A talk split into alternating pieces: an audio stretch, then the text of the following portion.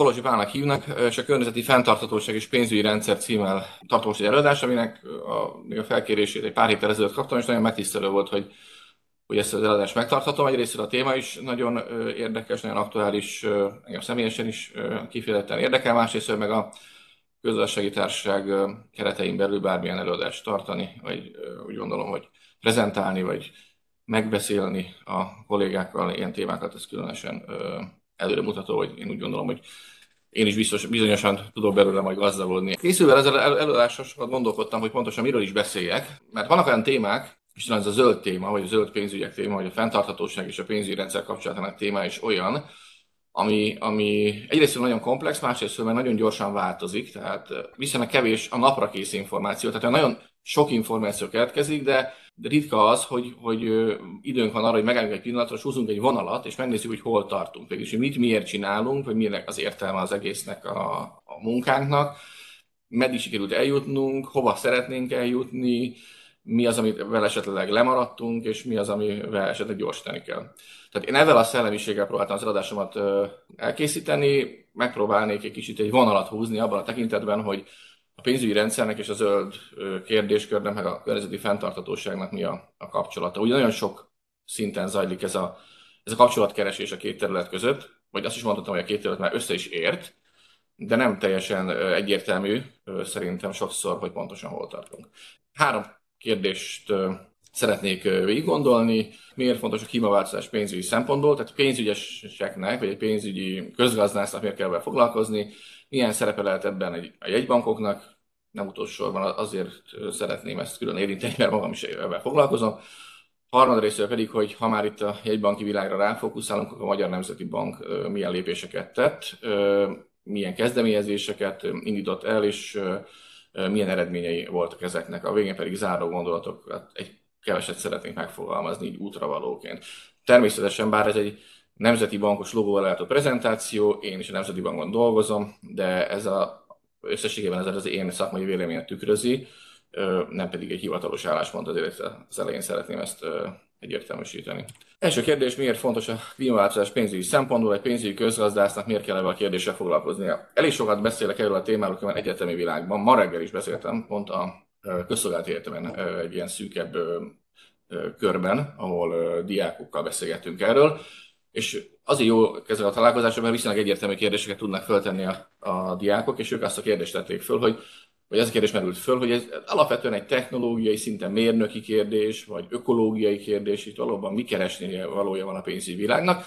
Hiszek abban, hogy van kettő között kapcsolat, arra tudtunk konkludálni, hogy a kettő azért nem független egymástól, és nagyon fontos a kettő kapcsolódása, de nem triviális azért, hogy, hogy mindenképpen egy pénzügyi közgazdásznak ebben a kérdéssel foglalkoznia kell. Most már talán elfogadott, de nem volt mindig ez így. Tehát én csak azt akarom mondani, hogy ezt a kérdést az érdemes föltenni. Ugye mi a kiinduló pont? pénzügyi közgazdászok nem ökológusok, nem klímatudósok, nem klímakutatók.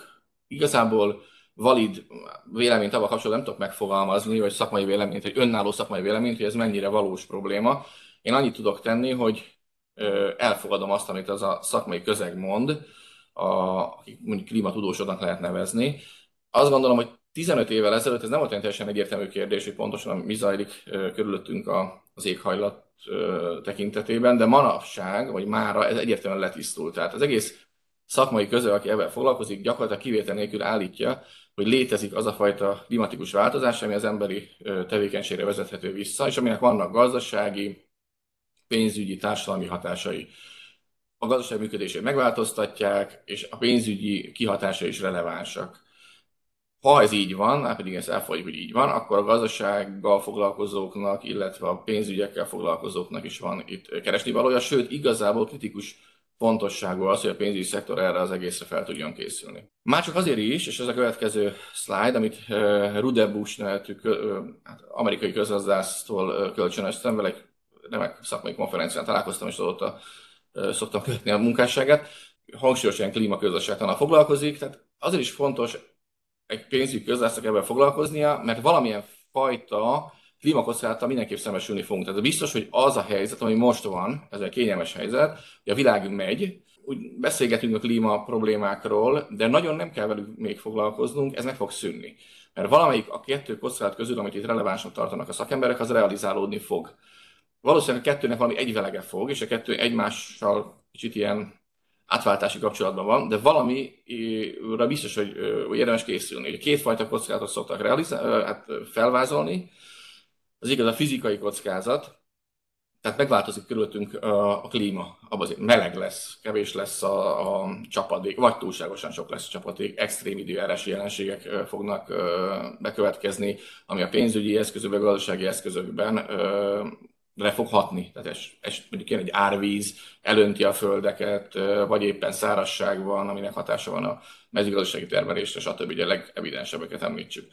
Ugye van a másik típusú kockázat, amikor felfogván azt, hogy ez a fizikai kockázat ez egyre inkább jön velünk szembe, már pedig ennek vannak látható jelei, az emberekre reagálnak, vagy mind a gazdaságpolitikusok reagálnak, mind a fogyasztók a preferenciáikkal és a választásaikkal reagálnak, hogy ezt hívták ilyen tranzíciós típusú kockázatnak nevezni, ami abból adódik, hogy nem szeretnénk, hogy ezek a fizikai kockázatok realizálódjanak, ezért olyan lépéseket teszünk, amik ezt megakadályozzák, de egyben ez azt is jelenti, hogy a mostani gazdasági berendezkedésünk viszont egyértelműen egy hatása alá kerül az intézkedéseknek. Tehát vagy az fog történni, nagyon leegyszerűsítő, nagyon meg felmelegszik a hőmérséklet, és ennek mindenféle egyéb következményével számolnunk kell, vagy ha ezt szeretnénk elkerülni, akkor a gazdasági hatások meg abból fognak következni, hogy olyan lépéseket kell tennünk, aminek azon túl, hogy a klímára hatása van, a mostani gazdasági, strukturális, meg a pénzügyi eszközöknek az árazására, meg a kockázatokra is hatása lesz.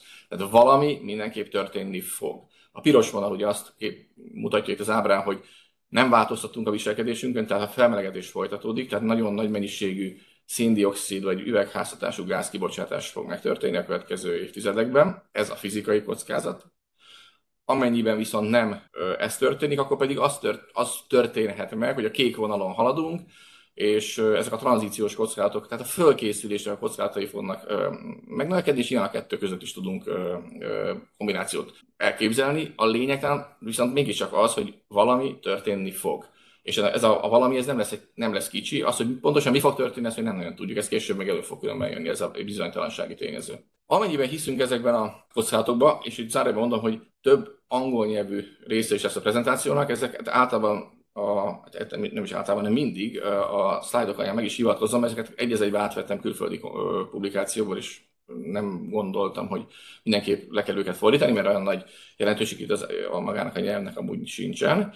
Tehát amennyiben elfogadjuk, vannak ezek a kockázatok, és annak vannak gazdasági hatásai, akkor annak idővel lesznek pénzügyi következményei is. Tehát mind az eszközárak tekintetében, mind a hiteleknek a a teljesítésével, vagy teljesítő képességének a tekintetében, mind a bizonyos eszközöknek, mondjuk főleg az ilyen karbonintenzív vagy karbonérzékeny eszközöknek a értékcsökkenése tekintetében, vagy akár most legegyszerűbb példát mondjuk a, a, az ingatlanoknak az átértékelődése tekintetében. Tehát ha hiszünk ebben, hogy van, hogy van klímaváltozás, már pedig ezt azért javaslom, hogy induljunk ki, ennek vannak típus, olyan kockázatai, meg gazdasági hatásai járnak, akkor ez a pénzügyi világra mindenképp hatni fog. Az, hogy pontosan milyen kombinációban, ahogy előbb már említettem, az még nem teljesen triviális, de valami fog történni.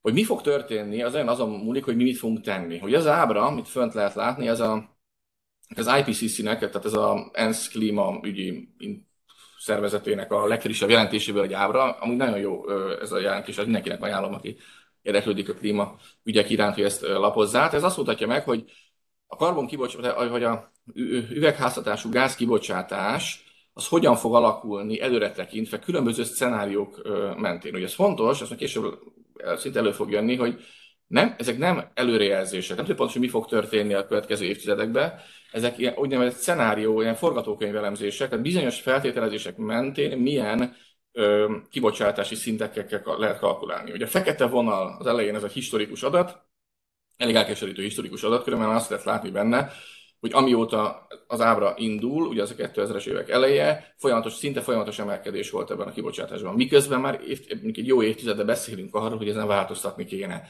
Ez mondjuk az adatokban nem igazán tükröződik. Ez miért probléma? Azért probléma, mert ha azt szeretnénk, hogy a, világunk a klíma tekintetében fenntartható irányba menjen el, akkor nekünk változtatnunk kéne. A fizikai kockázatok realizálódása irányába megyünk el. Tehát abba az irányba megy a világ jelenlegi tudásunk szerint, hogy a fizikai kockázatok velünk lesznek. Tehát a felmelegedés folytatódni fog, a kibocsátás emelkedni fog, legalábbis nem fog csökkenni, És ezért ez a klíma célt, hogy körülbelül az a másfél fok vagy két fok környéki emelkedése a átlaghőmérsékletnek az 1900-es évekhez képest, ezt nem fogjuk tudni elérni. Ugye a piros vonalak az azt jelenti, hogy jóval magasabb lesz a hőmérséklet emelkedés, mint amit szeretnénk. Ha azt szeretnénk, hogy annyi legyen, mint amit Párizsban 2015-ben eldöntöttek, akkor a kék-zöld sávban kéne mozognunk. Hogy ezt lehet látni csak úgy, csak is szemre, hogy ez milyen mértékű változást igényelne a gazdasági aktivitásban. Tehát ennek jelenleg egyáltalán nem állunk úgy, hogy ezt befutnánk, ezt a fizikai kockázat csökkentést. Inkább abba az irányba megyünk, hogy a fizikai kockázatok fönnmaradnak, lehet, hogy pont azért különben, hogy a tranzíciós kockázatokat elkerüljük, de azért ez egy nagyon nehezen élhető világnak a képe, ami előttünk kibontakozik. Persze itt, mint mondtam, hogy nagyon nagy a bizonytalanság, hogy pontosan mi fog történni, ez nem triviális, se a gazdaságpolitikai válaszok, se a, a technológiai fejlődés, semmi más egyéb tekintetében. De az biztos, hogy amit eddig lépéseket bejelentettek, hogy implementálni kezdtek, azok nem vezetnek abba az irányba, hogy ez a, a, a előttünk levő évtizedek azok élhető klíma körülmények között zajoljanak. Hogy azt szeretnénk, hogy ez így legyen, akkor változtatnunk kell. Ez miért fontos pénzügyi szempontból? Mert azért, hogy a piros világból átmenjünk a kék-zöld világba, ami az ábrán látszik, ahhoz írtózatos mennyiségű beruházást kell végrehajtani. Befektetéseket azokban a iparágakban, amik a klíma tekintetében fenntarthatóbbak. Vagy a olyan iparágban, amik most nem tekintetők zöldnek, hogy azok hogyan zöldüljenek be, vagy hogyan kell esetleg új iparágokat megjelölni, amik önmagában már zöldebbek. Az, hogy ez mekkora összeg, azt nehéz megmondani. Ugye a Financial times van egy ilyen idézet ott lent az ábrán, vagy a dia alján, ez 21-es idézet Mark Carney nevetű, amúgy jegybankártól. A Bank of Englandnek volt a, a vezetője, sőt előtte a kanadai jegybanknak is, hogyha nem tévedek. Neki volt egy ilyen becslés, ez körülbelül ez a 100 trillió dollár, 100 ezer milliárd dollár nagyságrendileg. Ez annyi, mint az éves GDP a globális szinten. Ennyit kéne az elkövetkező, hát pontosan mennyi idő alatt elkölteni, ezt nem is nagyon meg lehet megmondani, mert ez, ez úgy el szokott mosódni. Amíg azt mondjuk, hogy 15-25 évben el kéne költeni az éves GDP-nek megfelelő összeget olyan beruházásokra, amelyek a zöld átmenetet támogatják, különben nem fogjuk tudni befutni ezt a zöld-kék vonalat. Ezt nem holnap után kell elkezdeni, hanem jó esetben holnap, de leginkább ma. Tehát ha azt szeretnénk, hogy arra a pályáról letérjünk, ami ezt a piros világot képviseli, ami ott fönt az ábrán látható, és az egy nagyon kevéssé élhető világ, akkor nagyon gyors lépésekre van szükség. Az alsó boxban még van egy Christine Lagarde, Európai Központi Bank elnökétől egy idézet, hogy mi az a három hiba, amit itt el lehet véteni, hogy ez véteni, el lehet követni, az a, egyik az a, abban adódik, hogy nem veszük észre, hogy ez a probléma létezik, ezen talán már túl vagyunk. A második az, hogy késlekedünk abban, hogy megtegyük. Ebben sajnos, mintha benne lenne sok mindenki. A harmadik nem jó válaszokat, nem hatékony válaszokat adunk, ez nyilván a implementáció kérdése. Tehát a legfontosabb az, hogy amit eddig a világ felmutatni tud, az egyre nem elég ahhoz, hogy ezt a, vagy a klíma problémát elkerüljük. Tehát inkább úgy néz ki, hogy a fizikai problémák fele megyünk, de vannak olyan kezdeményezések, és főleg ezek a pénzügyi világ fele megfogalmazott üzenetek, hogy jó lenne, hogyha nem a piros vonalon mennénk végig, hanem esetleg a kék-zöld irányba mennénk el, de ahhoz azon írtudatos mennyiségű beruházás kell, tehát a forrásokat át kell csoportosítani, vagy allokálni abba az irányba, ami segíti a, a zöld fordulatot a világban, ami egyelőre még azért eléggé késlekedni látszik. Mennyire látszik késlekedni, szintén a egy, az IPCC-nek egy ábrája, a lenti jobb alsó sarokban pedig az IMF-nek van egy becslése. Nagyjából ugyanaz, minden tekintetben sokkal kevesebb forrás megy zöld célokra, mint kéne. Tehát mind szektor szinten, ha fönt megnézzük, ugye az árat úgy kell értelmezni, a szürke vonalak azok az igények, mint kéne befektetnünk, a kékek meg az, hogy mit látunk befektetni. Ugye mindenhol azt lehet látni, a szürke vonalak jobbra vannak, mint a kékek, mert minden, minden tekintetben évente sokkal többet kéne befektetnünk. Ugye mind szektorszinten, mind a gazdaság nagy csoportjai, tehát még fejlődők és, és fejlett országok, mind pedig régiók tekintetében mindenki le van maradva. Nagyságrendileg 600 milliárd dollárnyi pénzt költenek el évente a világban ilyen típusú beruházásokra, és ez azért látjuk mondjuk a középső blogban, ha összedjük a számokat, akkor ez, hát mondom, hogy majdnem a tízszeresét kéne, de nem sokkal kevesebb, mint a tízszeresét kéne elkölteni. Az érdekes, hogy Kelet-Európa az egyik legjobban, vagy Kelet-Európa és Kelet, Közép-Európa és, és Kelet-Európa, illetve ez a kelet térsége a kontinensünknek, ez a legjobban kitett ennek, és itt viszonylag nagy beruházásokat kéne végrehajtani GDP arányosan. De a lemaradás azért itt is elég szembetűnő.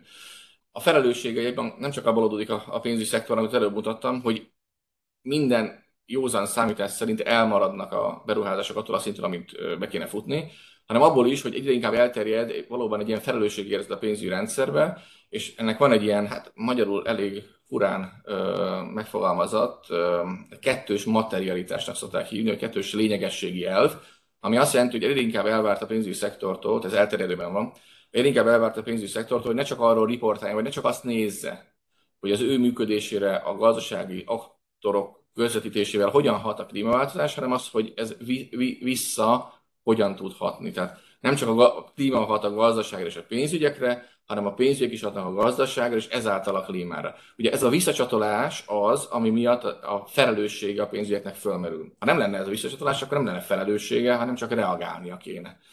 De mivel ez így van, hogy a klíma azért ez nem egy, egy olyan sorscsapás szintű dolog, amire nincs hatásunk, hanem egy olyan dolog, amire mindig van hatásunk, ezért nyilván felértékelődik minden olyan visszahatás, ami a pénzügyi rendszerből indult. A pénzügyi rendszert azért alapvetően most már áthatja ez a fajta kettős materialitási ö, álláspont vagy megközelítés, ami valószínűleg elengedhetetlen ahhoz, hogy ö, a pénzügyi rendszer a zöld fordulathoz érdemben hozzá tudjon járulni. Szokták ezt mondani, különben egy nagyon jó bombót egyszer hallottam, hogy valószínűleg nem a pénzügyek fogják a, a zöld fordulatot elhozni, de hogy zöld pénzügyek nélkül nincs zöld fordulat, az szinte biztosan vehető.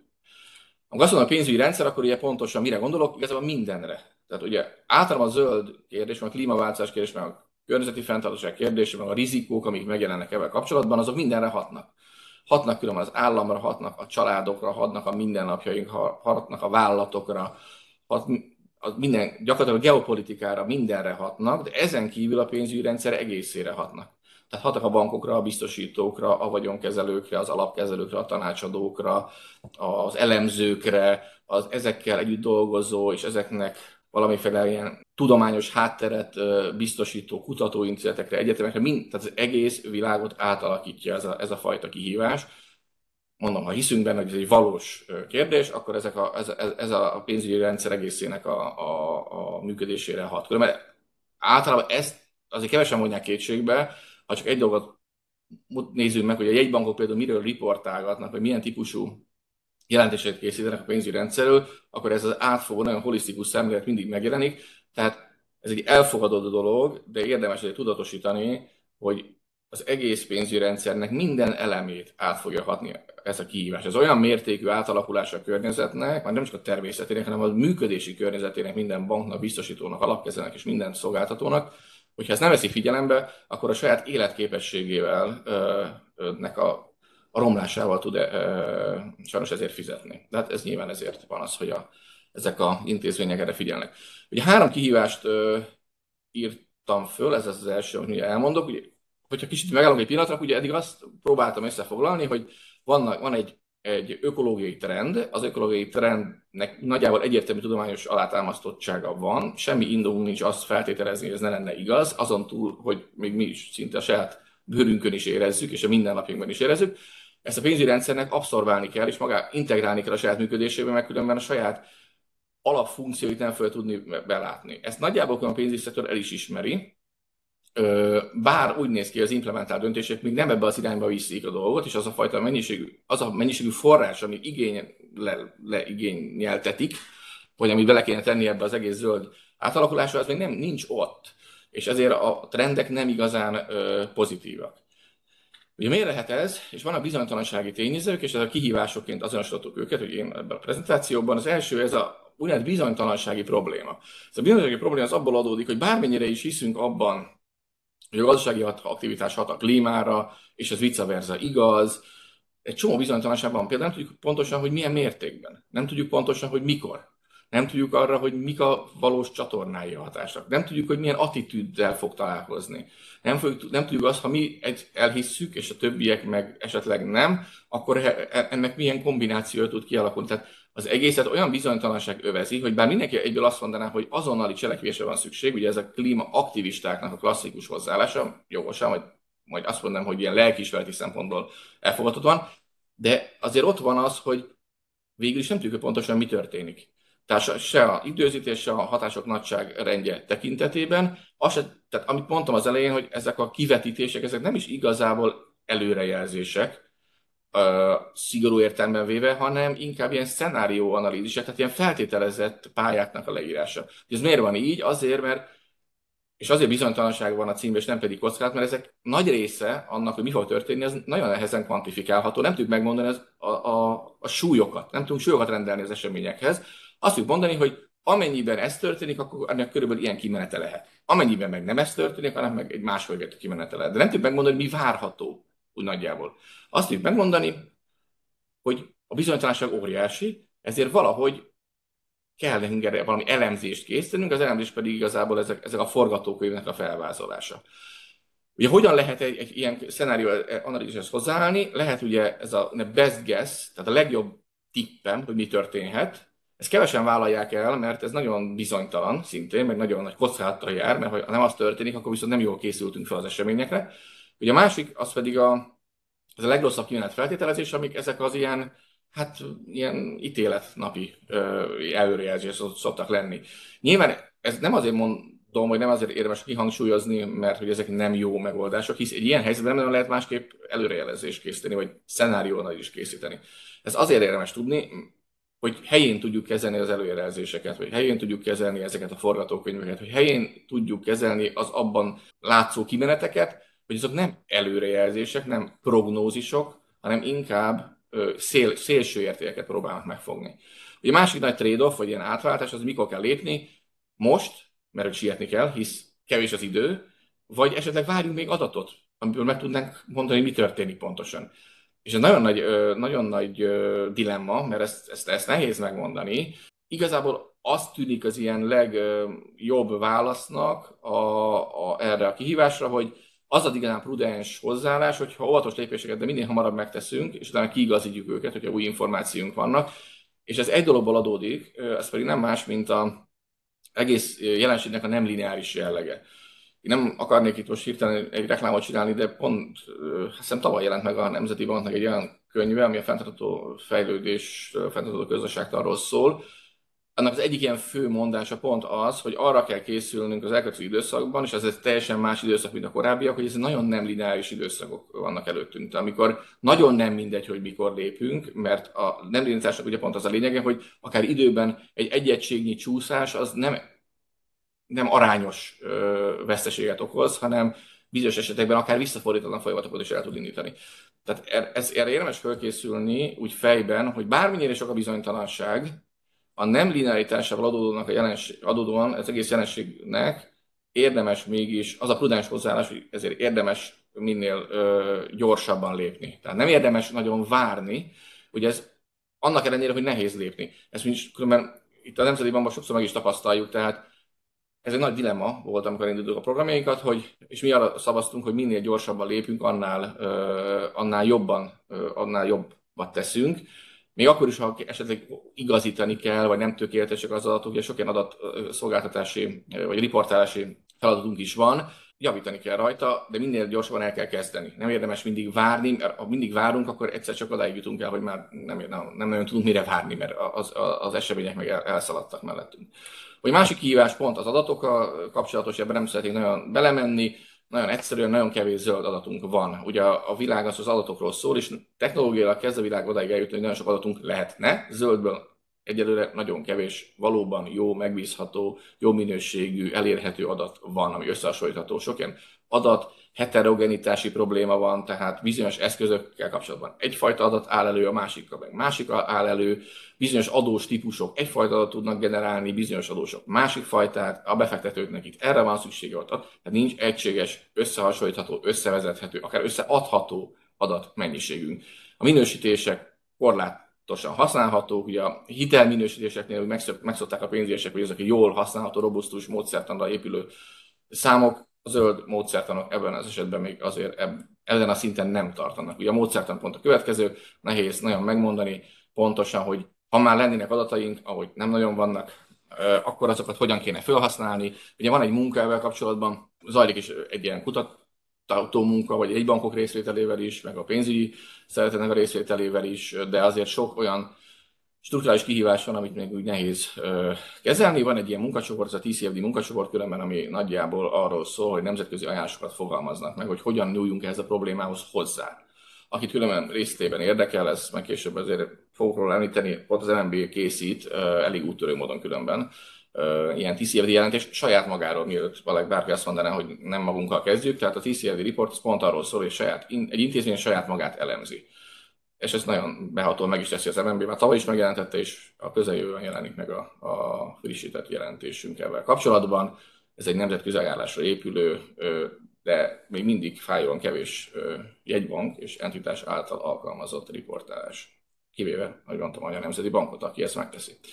Ez szántam így bevezetőnek, hogy a zöld átmenetben milyen szerepe a jegybankoknak, ez a következő kérdés, hogyha elfogadjuk azt, hogy van egy ilyen klímaváltozás jelenség, annak van pénzügyi hatása, annak van hatása a pénzügyi rendszerre. Óhatatlanul előjön az, hogy a jegybankoknak is lesz benne valami szerepe. Egyszerűen azért, mert minden pénzügyi rendszer központi szereplője, ha csak egyet kéne kiemelnem, azt mondanám, hogy a jegybank. Nyilván vannak egyéb szabályozók, vannak kormányzat, vannak pénzügyi szabályozás, de összességében a jegybank nyilván van kiemelkedő szereplője minden ilyen pénzügyi rendszernek. A, man, ugye a jegybankok mandátum alapján végzik a munkájukat, a jegybank törvények rögzítik, hogy mit kell egy jegybanknak csinálnia, hogy mit csinálhat. Praktikusan ugye jellemzően az európai kultúrkörben az árstabilitási cél az első, aztán a pénzügyi stabilitás, pénzügyi közvetítő rendszernek a, a működtetése és támogatása, illetve a kormányzati gazdaságpolitika. A cél hierarchia pedig ugye azt jelenti, hogy ezek közül van egy elsődleges cél, amit mindig figyelembe kell venni, és minden más csak akkor lehet céllé emelni, amikor ez nem ellentétes a, az elsődleges célral.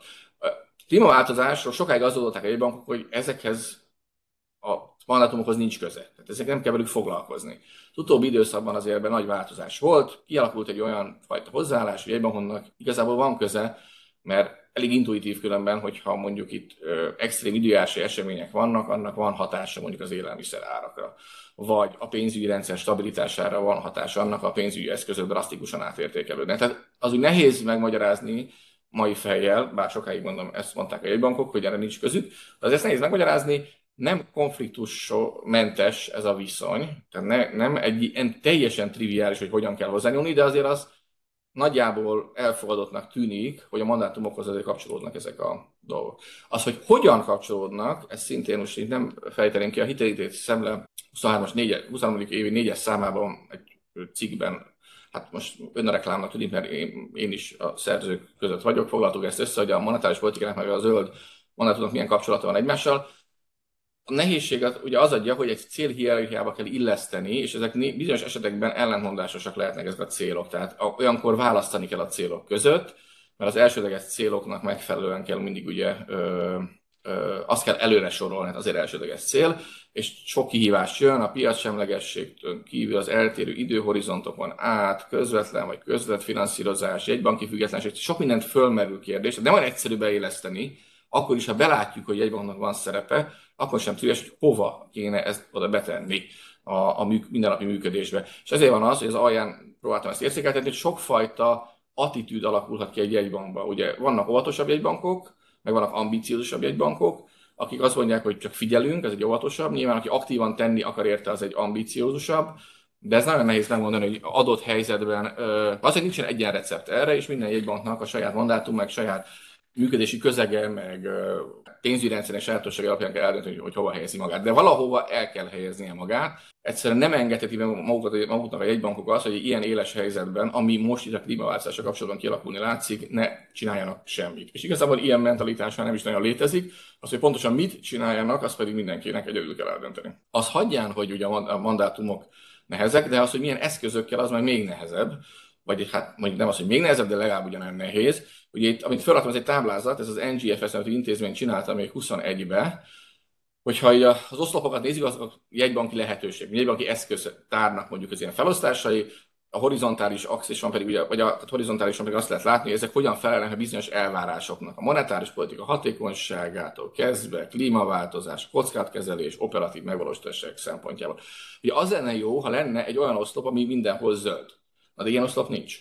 És az azt jelenti, hogy minden eszköz valamit ugyan teljesít, jellemzően a klímaváltozás be van zöldítve, hisz arra vannak optimalizálva, azt vizsgáljuk, hogy a klímaváltozás elleni, vagy annak a kérdését, vagy annak a kihívását kezelő eszköz az hogyan illeszkedik az egyéb szempontokból az eszköztárba, és azt lehet látni, hogy nehezen illeszkedik, mert hogy valahol mindig valami piros, tehát megtehetem azt például, hogy a partnerkörömet, mint egyben úgy módosítom elvileg, hogy csak bizonyos tudom, entitásokkal kötök ügyleteket, akik a zöld szempontra megfelelnek, csak hogy ez a monetáris politikát tönkretenné, hisz nem tudnék ügyleteket kötni. Már pedig a monetáris politika ügyleteken keresztül valósul meg. Nem csak az a nehéz, hogy mandátum szempontból hova illeszthető ebből a cél hierarchiába, és mi van akkor, hogyha ellentmondásba kerül, akkor ugye mit tesz egy-egy bank? Képessége ez nem a legnehezebb, mert ebben pont meg, a hierarchia megmutatja, hogy mit kell előre sorolni. De hogyha még ez, ezen túl is lépünk, vagy ez nincs is, akkor sem evidens, hogy még eszközzel lépjünk hozzá, mert mindig valahol valami kicsit úgy kisiklik. Tehát nehéz jó eszközt alkotni. Nincs rá, bizonyosan nincs rá egyen recept, hogy egy ilyen eszközt alkossunk. Ezzel együtt különben Jegyban nagyon sokat foglalkoznak ezzel. Ez egy Federal Reserve-es tanulmány, 2021-22-ben készítették, 22 jelent meg. Összem, pont azt néztem meg, hogy jegybanki kommunikációban hogyan jelentek meg a, a, ezek a klíma szempontok. Ez érdekes, különben lehet látni, ugye, viszont, ugye lehet látni, hogy 2000-es évek elején megemelkedett általában jegybanki beszédeknek a száma, ez, az utó, ez a felső panelben mutatja az ábra. Azóta úgy nagyjából úgy stagnál, nem azt mondom, hogy teljesen ugyanolyan minden évben, de úgy, úgy, úgy nagyságrendben beállt egy, egy, egy, bizonyos szintre a jegybanki beszédek száma. Tehát nem, nem, nem, nem, nem kezdtek el sokkal többet beszélni egy bankok, mint korábban utóbbi 15 évben, de azt lehet látni, hogy a, a klímaváltozással kapcsolatos beszélek szám azon megugrott. Ugye 15 után kezdett, aztán még 17-18 környékén ugrott meg, és most már extrém magasra emelkedett. Tehát most nem azt mondom, hogy nincs olyan jegybanki beszéd, amiben nem lenne benne az a szó, hogy zöld, de hogy majdnem ezt nagyjából el lehet mondani. 15-ben volt ugye a, a párizsi megállapodás, egy-két év eltelt, míg a jegybankok realizálták, hogy is feladatuk van. Nyilván elsősorban az inkább fejlett gazdaságokban jellemzőek ezek, de azért lehet látni a fejlődő világban is egyre inkább feljebb jöjjenek. Azt is megvizsgálták ebbe a tanulmány, is nagyon érdekes, hogy, hogy milyen egyéb témához kötjük ezt a zöld aktivitást egy banki beszédek. Hogy ez, egy, ez egy gyakorlatilag egy ilyen beszéd elemzés, vagy ilyen szövegelemzési módszertan alapján készült elemzés, és egy sok mindent érintenek, monetáris politika, innováció, mandátumok, minden, de a leginkább elterjedt asszociáció, tehát ami a környezetében előfordul, az mindig ugye a szabályozás és a, és a felügyeleti ág. Tehát nem annyira monetáris politika, sokkal kevésbé. Amúgy érthető okai is vannak, hanem sokkal inkább szabályozási, illetve pénzügyi stabilitási a kontextusra szokott előjönni a zöld. Ha már, most ugye miért mondom azt, hogy viszonylag érthető, mert az, én is úgy kezdtem az egész eladást, hogy vannak zöld kockázatok. Most a kockázatok az tipikusan ugye ez a felügyeleti világnak a, a, a, a szöveg készlete, tehát bankrendszerben megjelenő kockázatok általában ugye ez a terület foglalkozik. Monetáris politika inkább ugye más kérdésekkel foglalkozik, de azt is lehet látni, ezért azonnak a száma is érdemben megnőtt. Ahogy számítettem, hogy tíz évvel ezelőtt nem nagyon foglalkoztak, azóta viszont elég aktívan foglalkoznak. Ugye nem csak a beszédekben, hanem mindenféle egyéb területen is ez teret nyert, az NGFS, tehát hogy intézményben utaltam az előbb, az ugye pont erről szól, hogy létrejött egy intézményrendszer nemzetközi szinten, ami ezt a pénzügyi rendszer zöldülését segíti elő, sok együttműködés nemzetközi szinten. Gyakorlatilag most már nem nagyon van olyan vezető jegybankár, aki azt mondaná, hogy a zöld kérdésekkel egy nem kell foglalkoznia, de vannak azért különben hangsúlybelül eltolódások, ezt sem lehet mondani. Ugye mi a nehézség, ez csak egy utolsó slide, ez a BIS-nek leutóbbi előjelzéséből van, az, hogy a mostani nemzeti közeg különben, ez egy újabb kihívás, nem annyira kedvez a zöld gondolatnak, hiszen azért, mert visszatért az infláció a világban. Márpedig a célhierarchia első pontja, vagy első helyezettje mindenhol az árstabilitás. Tehát egy bank kényelmesebben tud zöld kérdésekkel foglalkozni, amikor alacsony az infláció, vagy nincs inflációs probléma. Ugye ma nem lehet ezt elmondani, itt azt lehet látni mindenféle ábrán, hogy nagyon sok jegybank szembesül magas inflációval, körülbelül arányaiban, mint hogyha 70-es éveket élnénk újra. Minden jegy, mindenhol gyakorlatilag sokkal magasabb volt az infláció, mint hogy számítottak rá, és általánosságban jellemző az, hogy nagyon széles körül az inflációnak az emelkedése, nem egy, egy termék, hanem hogy elkezd szép terjedni a gazdaságban az inflációs nyomás. Ilyen helyzetben nyilván minden olyan mandátum, hogy nem az elsődleges mandátum, az háttérbe szorul. Ez ugye Magyarország esetben is így van, az elsődleges mandátum mindent visz ebbe az értelembe. A zöldítése a jegybankpolitikáknak ebbe a közegben, ez jóval nagyobb kihívás, mint, mint egy olyan közegben, ahol, ahol az infláció alacsony. Hisz az infláció letörésénél fontos, hogy jegybanki cél nincs. Ezzel itt érdemes megnézni az MNB-nek milyen intézkedései voltak. Az MNB nagyon aktív zöld jegybank, és ezt nem csak azért mondom, én magam is dolgozom, és ebben is foglalkozom, hanem azért, mert, mert és szintén egy személyes dolog, nagyon, én magam számára is nagyon inspiráló módon, nagyon sok pozitív visszajelzést kapunk nemzetközi szinten is, vezető intézményektől, bankoktól, más egy bankoktól, nemzetközi szervezetektől workshopokat tudunk tartani. Tehát van nyitottság arra, hogy nálunk milyen tapasztalatok vannak, és ez annak is elismerés egyértelműen, hogy, hogy az MNB nagyon aktív ebben a, a tekintetben. Miért tud aktív lenni? Mert van egy törvény a klímavédelemről, nem mennék bele részleteiben, de törvényi előírás az, nyilván Párizsi megállapodáshoz Magyarország csatlakozott, tehát el kell érnünk ezt a teljes klímasemlegességet, tehát ez nem, nem, egy, nem, egy, nem valakiknek a a szimpátiáján múlik, vagy, vagy éppen a kedvén, hanem ez egy törvényi előírás. Tehát mindenkinek ezen kell dolgozni, és a törvények az én értelmezésemben ezt írják elő, egy végig állapotot kijelölnek, és oda mindenkinek a, hozzá kell adni azt, amit tud. Ez különösen igaz Magyarországon az MNB-re, hisz az MNB törvényt 21-ben módosították, az Magyarországgyűlés, és gyakorlatilag expressis verbis elhelyezte a jegybanki mandátumok között a környezeti fenntartatósággal kapcsolatos kormányzati politika támogatását. Tehát innentől kezdve ez egy negyedik mandátum szinte az MNB-nél, ami azt jelenti, hogy az MNB-nek ez egy feladata. Tehát amennyiben ezt az inflációs céljával össze tudja egyeztetni, akkor ez egy feladat ennek a támogatása. Ez nem egy opció, hanem amennyiben nem es, letétes az elsődleges célunk, akkor ezt meg kell tennünk. Ez kíván egy kiemelkedő dolog volt. Ezt kutatják nemzetközi szinten, hogy hány jegybank törvényben van ez így szövegszerűen benne nem sokban. Európában az egyik első volt, aki Magyaros, Magyar, az MNB az első volt, egyike, aki megkapta ezt, a, ezt az országgyűlésre ezt a feladatot, ami nyilván feladat, de összességében mégis egy büszkeség, hogy Magyarország egy olyan ország, aki ezt fontosnak tartotta rögzíteni a saját jegybank törvényében. Ugye mit tettek, mit tett az MNB, nem akarok részletesen belemenni, de nagyon sok, sok, nagyon sok leágazása van, és biztos nem is szeretnék semmit se kihagyni belőle, mert mindenki nagyon fontos mindig csak röviden. Ugye 2019, már tehát a törvénymódosítás előtt már az elemi megszületett az a döntés, hogy a saját a működésünket keretek közé fogó rendszeren belül az MNB nagyon fontosnak tartotta ezt a zöld mandátumot, illetve az, akkor nem mandátumot, hanem ezt a zöld aktivitást. Ugye ennek 19-ben voltak az első látható jelei, az első, ez a zöld programnak az elfogadása volt, az MNB honlapján elérhető. Ez egy gyakorlatilag a magyar bankrendszernek az ilyen, hát egy olyan program, aminek az a célja, hogy a magyar bankrendszer elindul abba az irányba, amely környezeti fenntarthatóságot a pénzügyi termékeken, meg a szolgáltatáson keresztül tudja támogatni, zöld befektetési termékek, ezzel kapcsolatos információk, jelenjenek meg, ebben kapcsolatban szabályokat dolgozunk. Tehát ez egy ilyen átfogó program, hogy hogyan lehet a magyar bankrendszert a zöldebb irányba vinni az MNB támogatásával. Ez 2019, tehát innentől datálódik gyakorlatilag a dedikált zöld programok. Ami azt jelenti, hogy korábban nem volt ez fontos, de amikor az MNB ezt olyan fontossági szintre emelte, hogy stratégiai dokumentumokat alkotott róla, az 2019-től volt így. Ez ugye a felügyeleti része volt az MNB-nek, szabályozási terület, itt is kezdődtek meg azok az első lépések. Viszonylag ikonikus lépése volt ez a zöld tőke követelménykedvezmény, ami nagyon röviden azt jelenti, hogy az MNB annak érdekében, hogy a bankrendszeri mérlegekben egyre hangsúlyosabbá váljon a zöld hitelezés, vagy a zöld eszközök, lehetővé teszi, hogy ezek a, ezek, ezen hitelek vagy kijelzések után kevesebb tőkét kell képezni a bankoknak, tehát olcsóbban tudjanak ilyen típusú hiteleket adni, tehát kedvezményesebben tudjanak adni ilyen hiteleket, amik, amik megfelelnek a viszonylag szigorú kritériumrendszernek, pedig az az oka különben, hogy ezek kockázati szempontból is jobb minőségűek. Hisz pont azért, amiről az elején beszéltünk, a klímakockázati szempontból kisebb a kitettségük. Ez egy folyamatosan fejlődő és folyamatosan bővülő lista, egy nagyon szinte az honlapján elérhető hogy mi, mi számít uh, itt elfogadható kihelyezésnek, banki kihelyezésnek. Ez egy nagyon komoly szakmai munka, hogy pontosan mire mondjuk azt, hogy zöld.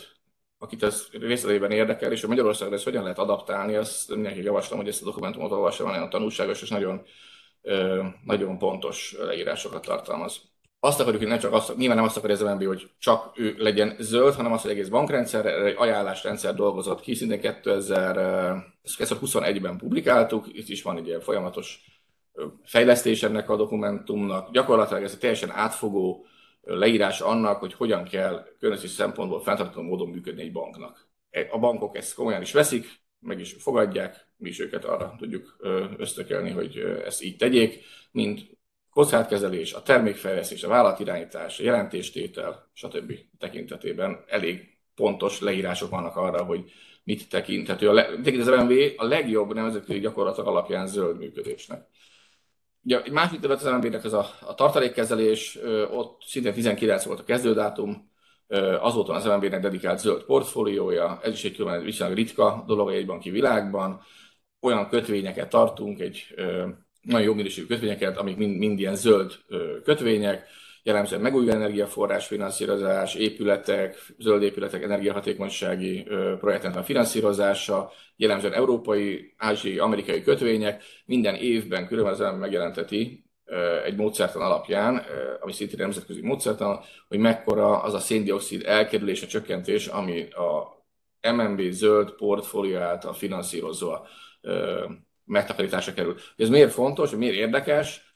Nem magunk miatt érdekes, hanem amiatt, hogy ez is egy példa arra, hogy hogyan lehet mérni. Hogyan lehet egy zöld portfólió teljesítményét mérni ökológiai szempontból, és sokféleképpen lehet mérni. Lehet szem, ezek értékpapírok, tehát bármi olyan típusú mérés itt is van, mint máshol, de ez egy jól megragadható, visszamérhető, ellenőrizhető módszertan alapján elvégzett számítás arra, hogy hogyan kell bizonyos dolgokat mérni.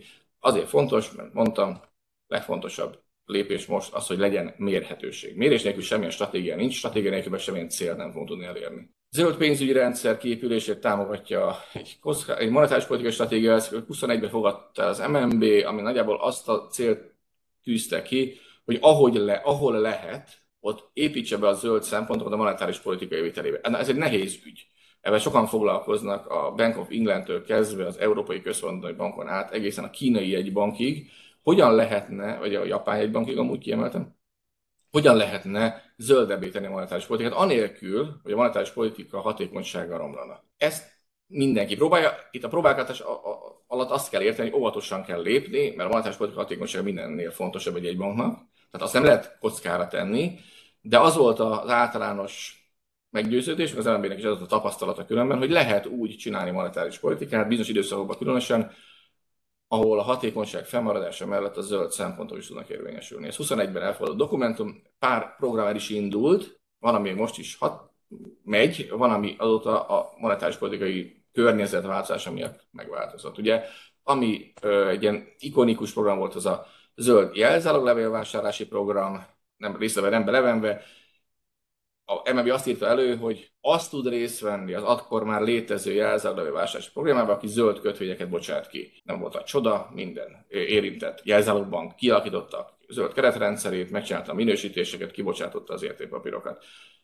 Ami azt jelenti, hogy volt egy állapot 22 előtt, amikor nem létezett zöld jelzáloglevé piac Magyarországon, volt egy MNB-s intézkedés, egy program, ami ezt előírta, és lett. Tehát ez egy pozitív példa a tekintetben, hogy lém, lám, valóban működnek ezek a fajta ösztönzők.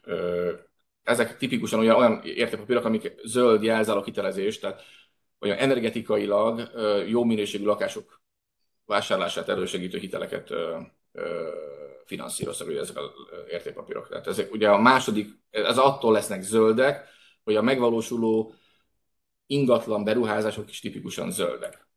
Ugye másik volt az ismert program az MB, a Zöld Otthon program, ami egy direkt hitelprogram volt az NHP-hoz hasonlóan, ugye ez 200 plusz 100 milliárd forintos kerettel indult, egy nagyon kedvező konstrukció volt, ami szintén ugyanazt támogatta, hogy a zöld ö, lakások ö, megvásárlását tette lehetővé, ezáltal ö, egy teljesen újszerű monetáris politikai programmal, különben az egész zöld hitelezés, vagy a zöld bankolásnak a felépülését támogató programnak volt tekinthető.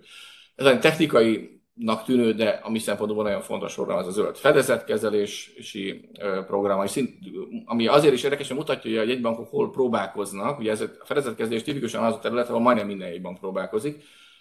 Fedezetkezelés hát igazából csak annyit értve, hogy minden jegybank valamilyen fedezet ellenében hitelez, tipikusan értékpapírok ellenében, és itt az a lépés tört tette el az MNB, hogy a zöld értékpapírokat, amik ugye minősített zöld értékpapírok, azokat kedvezőbben fogadja be. Ha mi kedvezőbben fogadjuk be, akkor azt megéri jobban, jobban megéri kibocsátani, akkor az megint egy piaci szegmensek a fejlődését segíti elő. Ez azért is fontos, mert ez olyan eleme a zöld programjának, ami most is aktív, hisz ahogy a monetáris politikának az irányultsága megváltozott, úgy az aktív hitelprogramjaink azok már nem élnek, a programok nem élnek, viszont a fedezetkezelési programunk, ami egy hosszú távú hatásban jut érvényre, az, az pedig tovább él.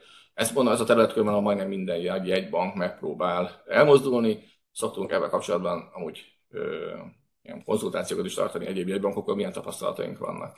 Megjelent még egy a szabályozásban is, ami szintén egy ilyen pozitív elbírálása minden zöld értékpapírnak, ez a, van egy ilyen jelzálog finanszírozási muta, megfelelési mutatója az MNB-nek, ez egy ilyen prudenci, makroprudenciális eszköz, itt is nagyon részlegben nem belemenve az MNB azt a döntést hozta, hogy ha valaki zöld értékpapírral teljesíti ezt az elvárást, akkor az kedvezőbben veszi figyelembe. Ami nyilván ugyanezt mutatja, hogy aki tesz azért, hogy ezeket a zöld értékpapírpiacokat fölépítse, és ezáltal ebben a zöld fordulatban részt vesz, az előnyben részesíti az MNB, anélkül, hogy az eszközeinek az alapvető célját ez bármilyen szinten sérteni. Van még egy érdekes leágazása ugye az MNB-ben a zöld aktivitás, ez a saját működés, mindenki először a saját házatáján tegyen rendet, össze mondani, a világot úgy változtass meg, hogy először rakjál rendet a szobádban. Ez nagyjából az MNB is magára érvényesen tekinti, egy viszonylag komoly, sőt Magyarországi szinten ez nagyon komoly, és a nemzetközi szinten is elismerendő, ilyen operatív programot dolgozott ki a saját működésére, tehát most itt semlegesen működik az MNB, amit nem tudott a működésében, azt erdőtelepítés finanszírozásával tette meg, hogy a saját működését karban semlegesé tette. Előre tekintve további csökkentések vannak előirányozva. Már említettem ezt a riportálást, hogy nagyon sok riport jön az MNB-nek, a, ami talán ilyen szakmai riport, jövő, akit érdekel a magyar bankrendszer, az a zöld, vagy egy zöld jelentés az MNB-nek, amit minden év megjelentett, ami szintén arról szól, hogy hol tart van Magyarországon a bankrendszer a zöld aktivitás, vagy zöld fordulat tekintetében.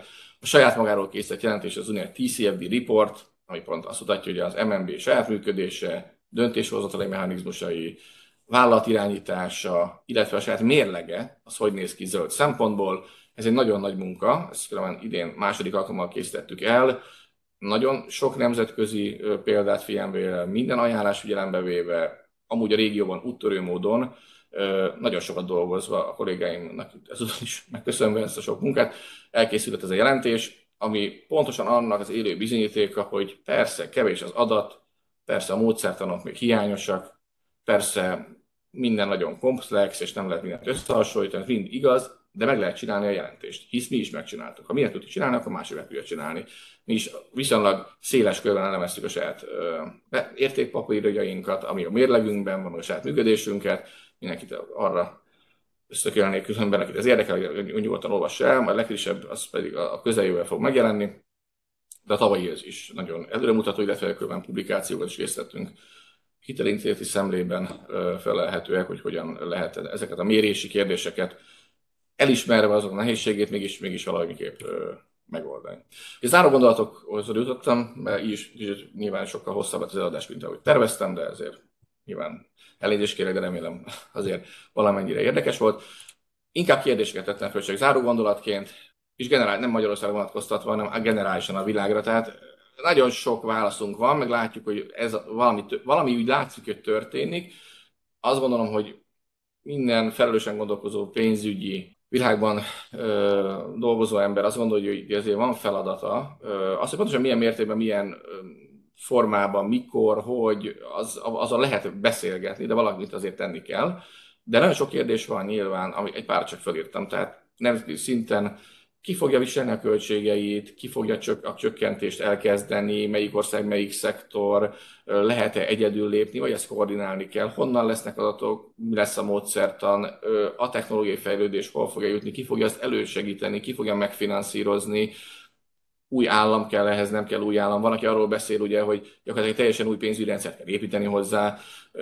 Azért a nagy többség abban gondolkodik, hogy a pénzügyi rendszer alkalmas, de lehet, hogy egy aktívabb állami inter intervencióra van szükség, vagy valamilyen ilyen, ilyen involválódásra a rendszerben, ki fogja biztosítani a finanszírozást, mi lesz a jegybankok szerepe, gondolkodásunknak mennyire kell megváltozni, a saját életvitelünket mennyire kell megváltoztatni, bízunk a technológiában, vagy kezdjük el kicsit mi, mi is másképp élni.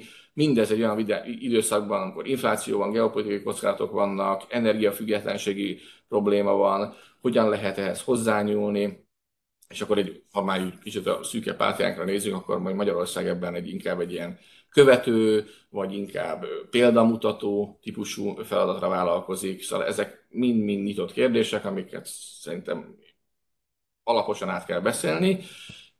Én egy gondolatot raktam a végére, John Maynard Keynes viszonylag híres közgazdász, aki a makrogazdaságtannak mondjuk a megalapítójaként szoktak ugye nyilvántartani 42-ben, készítettek fel, azt hiszem áprilisban egy interjút a BBC, most amikor most olvastam, tudom, hogy pontosan miért most került a kezembe. 42-ben a BBC-n arról szólt az interjú, hogy a háború utáni újjáépítés Angliában hogyan fog zajlani. Tehát azért 42-ben volt, ugye azért ez nem volt olyan nagyon közel még 45-höz, viszont ennek közel volt még 40-41-hez, amikor ugye nem álltak olyan jól az angolok a háborúban, de 42-re már hogy a, a fejekben elkezdtek már előre gondolkodni, ami nagyon ö, dicséretes, és Keynes megkérdezték, hogy hogyan fogják ezt mindezt finanszírozni, és ott tette ezt a kijelentést, hogy hogy minden, amit, amit meg, meg, tudunk tenni, ezt meg is engedhetjük magunknak, és igazából szerintem ezzel a hozzáállással kell hozzáállni az ilyen nagy kihívásokhoz, mert az nagy kihívás, hogy hogyan kell építeni, új, nagy kihívás volt, hogyan kellett újépíteni Angliát 1945 után, vagy akkor 42 után, pedig ugye effektíve ugye a harcot nem zajlottak csak ugye a, hát csak a bombázások, meg egyebek, de itt is ez egy nagy kihívás globális szinten, valószínűleg az lesz a jó hozzáállás, hogyha nem félünk azokat a lépéseket megtenni, amiket meg kell tenni, mert a kihívás méretéből adódóan nagyon, hogy mondjam, óvatoskodva valószínűleg ö, nehéz helyzetbe lehet kerülni. Ebből itt persze végig kell gondolni minden. De szerintem ez egy jó mentalitás, amit Keynes képvisel. Tehát meg tudunk tenni, attól ne féljünk azért annyira, hogy megtegyük. Köszönöm szépen a lehetőséget. Néhány kérdés érkezett. Az első az úgy hangzik, hogy hogyan lehet beépíteni a klímaváltozás kockázatait a hitelek és a biztosítások árazásába, ha azt se tudjuk mi és mennyi a kockázat, ez azért nem lehet egyszerű. Következő kérdés az, hogy a klímaváltozás kockázatainak az előrejelzése nem került-e háttérbe a háborús és a pandémiás kockázatok miatt, tehát nem szorult-e ez a, ez a téma valamelyes háttérbe az elmúlt két-három évben. Uh-huh. Aztán érkezett egy olyan kérdés, hogy van-e olyan policia a kereskedelmi bankoknak, hogy csak fenntartható projekteket finanszíroznak, vagy mondjuk nem klímasemleges projekteket csak felárral hiteleznek. Tehát van-e mhm. ilyen policy már a kereskedelmi bankoknál, vagy van-e erre példa, vagy ezt ösztönzi a jegybank? És még egy kérdés, az MNB a jegybankok között elsőként jelentetett meg TCFD riportot, vajon mi lehet azon jegybankoknak az érve, akik nem hoznak nyilvánosságra ilyet? Ez a négy kérdés érkezett. Uh-huh. Jó. Oké, hát egy-két gondolatot róluk mondani, nem biztos, hogy mindenbe kielégítő választ tudok adni, de ezt uh, tudjuk be annak, hogy ez egy ilyen fejlődő, fejlődő terület. Hogy hogyan lehet ugye, hát nem mondta a kérdésben is ugye meg, megfogalmazásra került, hogy nem egyszerű ezeket a klímakockázatokat beépíteni, valóban nem egyszerű. Tehát az annyira nem egyszerű, hogy a, a kereskedelmi banki gyakorlatból igazából még hiányzik is ez. Ez egy nagy probléma, hogy, hogy de elvileg ugye, hogyha nem elméleti közgazdászok próbálunk lenni, vagy elméleti eskedők szeretnénk lenni, akkor azt mondanánk, hogy egy, egy piacgazdasági viszonyrendszerben az árak reflektálják a kockázatokat. Így, működnek, így, így működik a, a, a szabad piacgazdaság is, tehát hogy engedjük a, a piaci szereplőket arra, hogy az általuk érzékelt kockázatokat azok integrálják és az árakban megjelenítsék. Ugye az a probléma, milyen akkor, hogyha olyan típusú kockázatok vannak, amik nehezen láthatók, nehezen számszerűsíthetők, historikus adatok nem állnak rendelkezésre, ami alapján becsülhetőek lennének, de tudjuk, hogy van, van egy olyan, olyan, olyan impulzus a tudomány részéről, hogy ezeket mégis kalkulálni kell.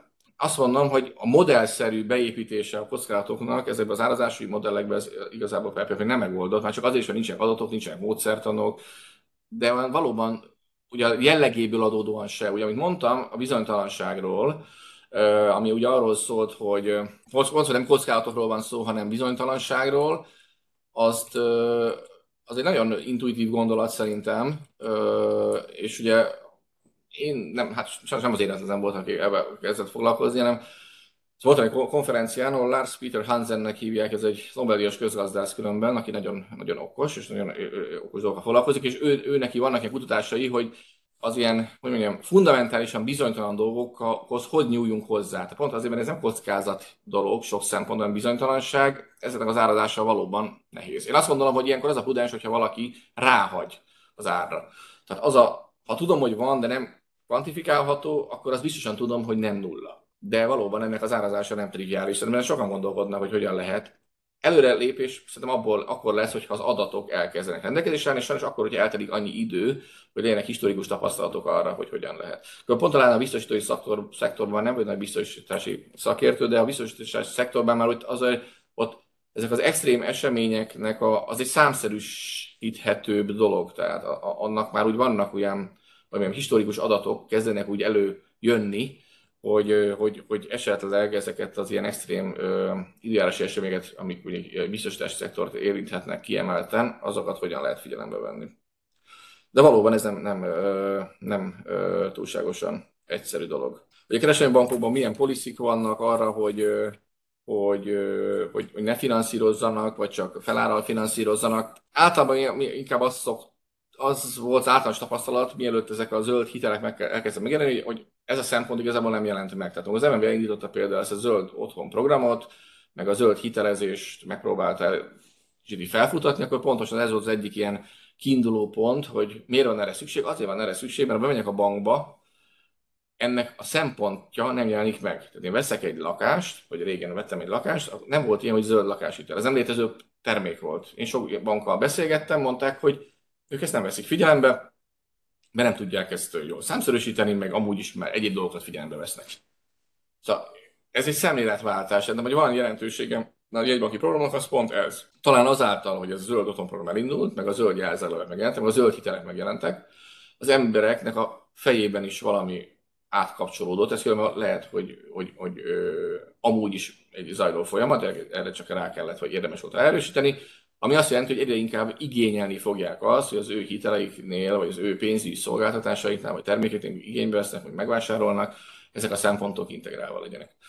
Azt gondolom, hogy az, hogy van olyan, hogy zöld hitel, az nagy mértékben a köszönhető, az ember elkezdett zöld hiteleket adni. És ezt azért kezdte el adni, mert régebben meg nem voltak zöld hitelek. Én abban nem, hin, nem azt gondolom, hogy nem, a, nem az lenne a jó irány, hogy a nem zöld, vagy barna aktivitásokat nagyon lebüntetni, és eddig nem ez volt a, alapvetően a hozzáállásunk, hanem az, hogy előnyösebbé tenni a zöld termékeket. Tehát nem, inkább nem az a negatív, tehát, tehát nem diszkriminálni az egyik oldalról, hanem ilyen pozitívan a, a, a zöldeket, nem pedig negatívan a, a barnákat. Azt hiszem ennyibe hívnek leginkább. Ugye a TCFD report készítés, megmondom őszintén, ez nálunk is egy nagy szakmai vita volt, hogy a TCFD report, hogy hogy kezdjünk hozzá, mert volt, akik azt képviselték, hogy hogy ezt nagyon nehéz megcsinálni, nem jók az adatok, nincsenek tisztult módszertanok, stb. stb. És volt egy olyan álláspont, ami pont azt mondta, és később nekik lett igazuk. Azt gondolom, hogy létező limitációk ellenére el kell kezdeni ezt a riportot megcsinálni. Pont azért, hogy lehessen vele példát mutatni. És a példamutatás az alapvetően működik is.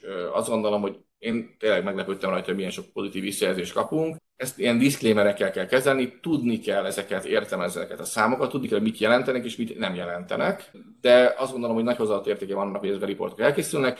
Ide, amikor megcsinált az MNB az első ilyen riportot, akkor három jegybank csinált ilyet. A Bank of England, a Bank de France, Franciaországban angol jegybank, a francia jegybank és a magyar nemzeti bank.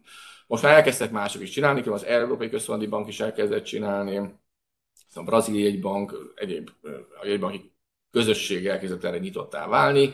Azt talán inkább tőlük kéne megkérdezni, miért nem hamarabb kezdték. Mi örültünk annak, hogy megcsináltuk, és van dolgot tudunk csinálni, amit mások is követendőnek vagy példamutatónak tartottak.